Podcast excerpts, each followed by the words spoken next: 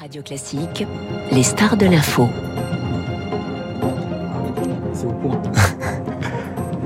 Vous avez dit au monde, mais Vous c'est me pas corrigez, Armin Arefi. C'est comme ça qu'on prononce Exactement. Armin Arefi. Merci d'être avec nous ce matin en direct sur Radio Classique. Armin Arefi, vous êtes journaliste grand reporter au point depuis 12 ans. Vous y traitez des questions internationales, en particulier relatives au Proche et Moyen-Orient.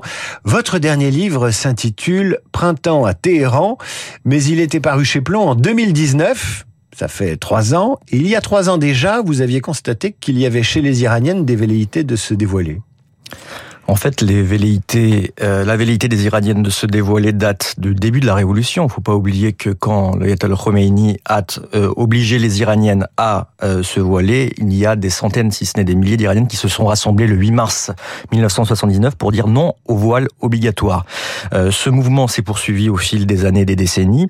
À partir de 2014, il a connu une nouvelle ampleur grâce au mouvement pour les libertés furtives, un mouvement qui a été lancé par l'opposante iranienne basée aux États-Unis, Massi Alinejad, qui poussait les Iraniennes à se dévoiler et à filmer leur acte sur les réseaux sociaux. Puis, lors des ce qu'on a appelé les mercredis blancs, à le réaliser dans l'espace public. Donc depuis 2014, ensuite en 2016, 2017, 2018, les Iraniennes, un nombre grandissant d'Iraniennes se sont dévoilées en pleine rue, ce qui a d'ailleurs fait peur aux autorités qui ont euh, décrété euh, des euh, sanctions énormes de- d'emprisonnement contre les ces, ces, ces filles, ces, ces femmes rebelles, euh, et jusqu'à 10 ans d'emprisonnement pour avoir envoyé la moindre vidéo à Massi Alinejad. Donc d'une certaine manière, ce qui arrive était attendu.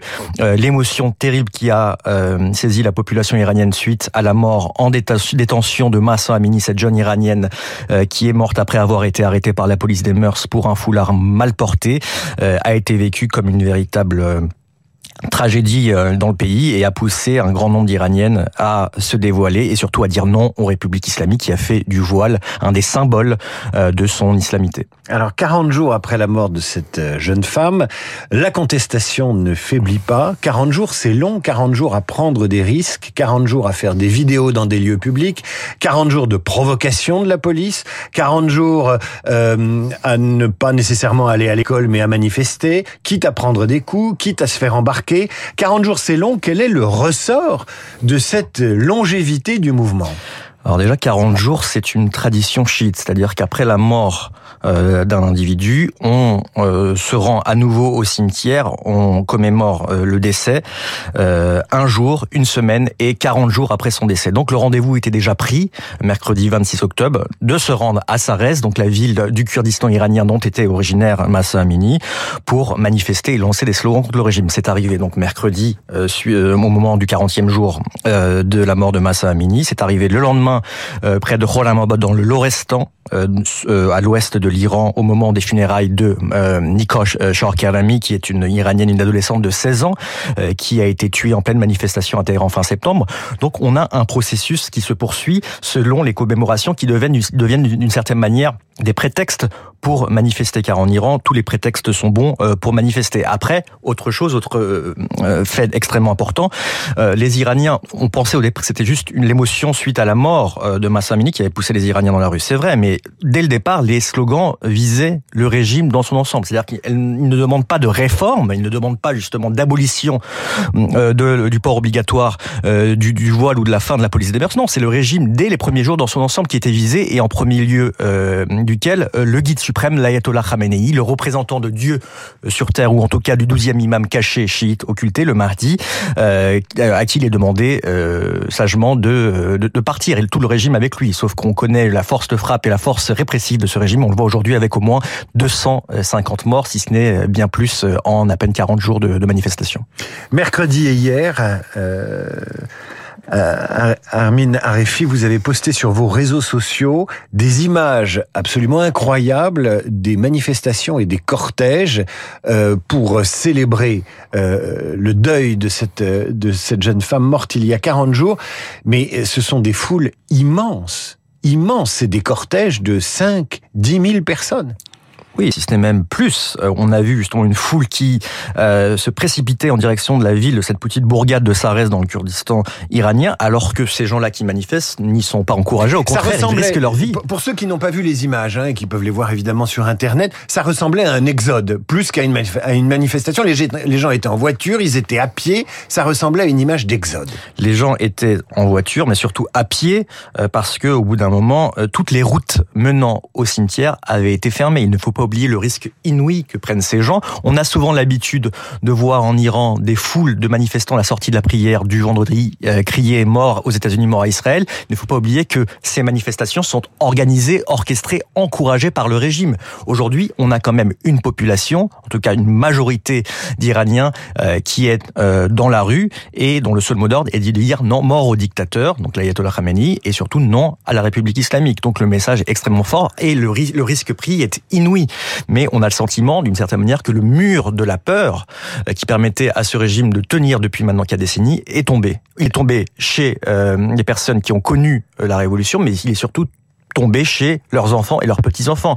C'est aujourd'hui surtout la génération Z, ceux qui sont nés dans les années 2000, qui sont dans la rue, qui manifestent dans leur lycée, dans leur collège, à l'université, dans la rue. Il suffit de voir les images, c'est quand même assez fascinant.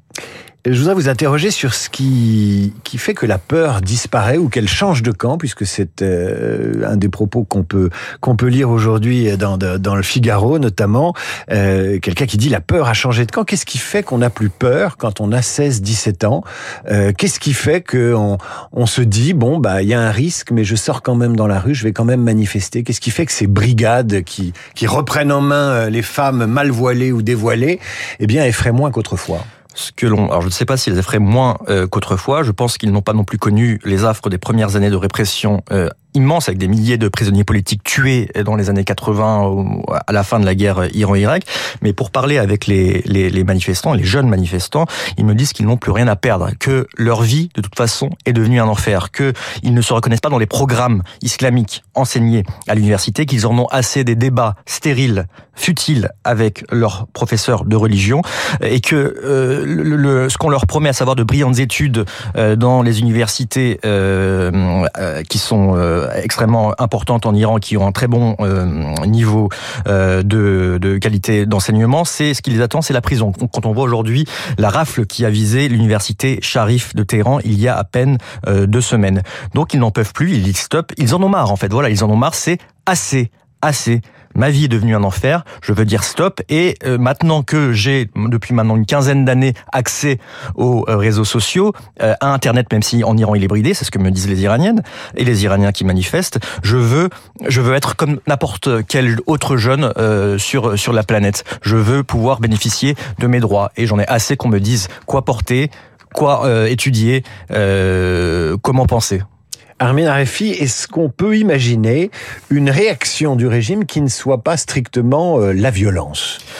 Pas du tout, parce que on voit bien qu'après un mois de euh, manifestations de révolte, la seule réponse du régime a été une réponse sécuritaire et indénie. Sécuritaire en accentuant euh, en mobilisant davantage les forces de sécurité, que ce soit la police anti-émeute, les miliciens bassidis ou même les gardiens de la révolution dans certaines régions périphériques de l'Iran, donc les gardiens de la révolution, l'armée euh, idéologique du régime, euh, qui est assez funestement connue dans la région pour avoir être été du avoir été du côté de de, de l'armée de Bachar el-Assad en, en, Syrie, au Yémen, du côté du Hezbollah en Iran et aux côtés des milices chiites en Irak. donc d'un côté une, force répressive intacte et extrêmement importante qui applique une répression sanglante, et de l'autre, euh, un discours selon lequel, dès le départ, le guide suprême, l'ayatollah Khamenei, a parlé d'émeutiers et n'a pas laissé entendre qu'il allait entreprendre la moindre réforme, ne serait-ce que euh, sur la question euh, du, voile, qui était au départ le déclencheur de l'étincelle de ces, de, ces manifestations. Donc, ce, qui, ce, qui, ressort de la rhétorique du guide suprême, c'est voilà, c'est le complot ourdi par les Occidentaux, les États-Unis et Israël, et c'est un peu la rhétorique qui est en vigueur depuis 43 ans l'instauration de la République islamique, est un régime qui a fait qui a basé euh, son soutien populaire sur l'opposition aux États-Unis, à Israël, le soutien aux déshérités, aux déshérités euh, et, et, et, aux opprimés. Donc clairement, euh, on, on, sent que le régime ne reculera pas sur, encore une fois, ce qui est l'un des symboles, le voile, l'un des symboles les plus concrets de son islamité. C'est-à-dire qu'aujourd'hui, c'est l'un des derniers euh, indicateurs de ce qu'est ce régime, parce que tout un chacun qui se rend en Iran se rend compte déjà au départ de, de, de la contradiction extrême entre l'une des sociétés les plus éduquées pro-occidentales du Moyen-Orient et de l'autre un des régimes qui pratiquent les lois les plus rétrogrades. Ça veut dire que si le voile tombe, tout tombe. Exactement. Il peut pas y avoir une ouverture sur le voile sans qu'il y ait des réformes profondes, la fin de la théocratie et finalement la fin du régime des mollahs. Il n'y a pas, de demi-mesure. Non, parce que les Iraniens, pendant des années, échaudés par euh, le lendemain difficile de la révolution, car ils ont eu pire que le Shah, qui était tout de même un dictateur, et la guerre Iran-Irak, Saddam Hussein, euh, soutenu par l'ensemble de l'Occident, qui a quand même plongé l'Iran pendant huit ans dans une guerre, croyaient au départ aux réformes. Mais jamais, jamais euh, le régime n'a été prêt à accorder la moindre réforme, et la succession de présidents qui n'avaient qu'un pouvoir de, de, pacotille par rapport au guide suprême n'ont pas permis de faire avancer l'Iran au niveau des libertés et même au niveau euh, économique. Donc non, aujourd'hui, et c'est ça qui, est flagrant en Iran, c'est que euh, Donald Trump, en se retirant de l'accord sur le nucléaire iranien à l'époque de son administration, a prononcé contre l'Iran les sanctions les plus dures de l'histoire et à contrario, paradoxalement, les Iraniens en voulaient surtout à la gestion calamiteuse du régime. Donc ça veut dire ce que ça veut dire. On a une population qui dit non à ce régime et une, une contestation qui va se poursuivre euh, malgré malgré la répression terrible qui s'abat sur les sur les manifestants. Mais encore une fois, ils nous disent qu'ils n'ont rien à perdre et qu'ils continueront et que les jours du régime sont comptés. Armin Arifi, merci d'avoir été euh, avec nous ce matin merci sur Radio Classique en direct. Je rappelle que vous avez publié en 2019 Printemps à Téhéran chez Plomb. Vous disiez dès cette époque hein, que le voile euh, tombait, que les Iraniennes en avaient par-dessus la tête. J'imagine qu'il va y avoir une suite euh, compte tenu de ces événements et on l'attend avec impatience. Écoutez, je ne sais pas s'il y aura une suite. Moi, à l'époque, j'ai été en Iran, je me suis rendu en Iran, j'ai raconté ce qu'il y a sur place. Aujourd'hui, les Iraniens, les autorités ont décidé de ne laisser aucun journaliste pénétrer dans le pays. Donc voilà pour, la raison pour laquelle on est ici euh, en Occident, euh, en France, dans mon pays, en train de, partager un maximum de vidéos par rapport à ces gens qui prennent encore une fois un risque inouï et qui risquent leur vie au quotidien euh, en nous envoyant des images depuis la République islamique. Armin Arefi, merci. On entend barailler l'hymne de cette révolte des hommes et des femmes en Iran. Merci à vous. Merci à vous. برای خورشید پس از شبای طولانی برای غرصای حساب و بیخواب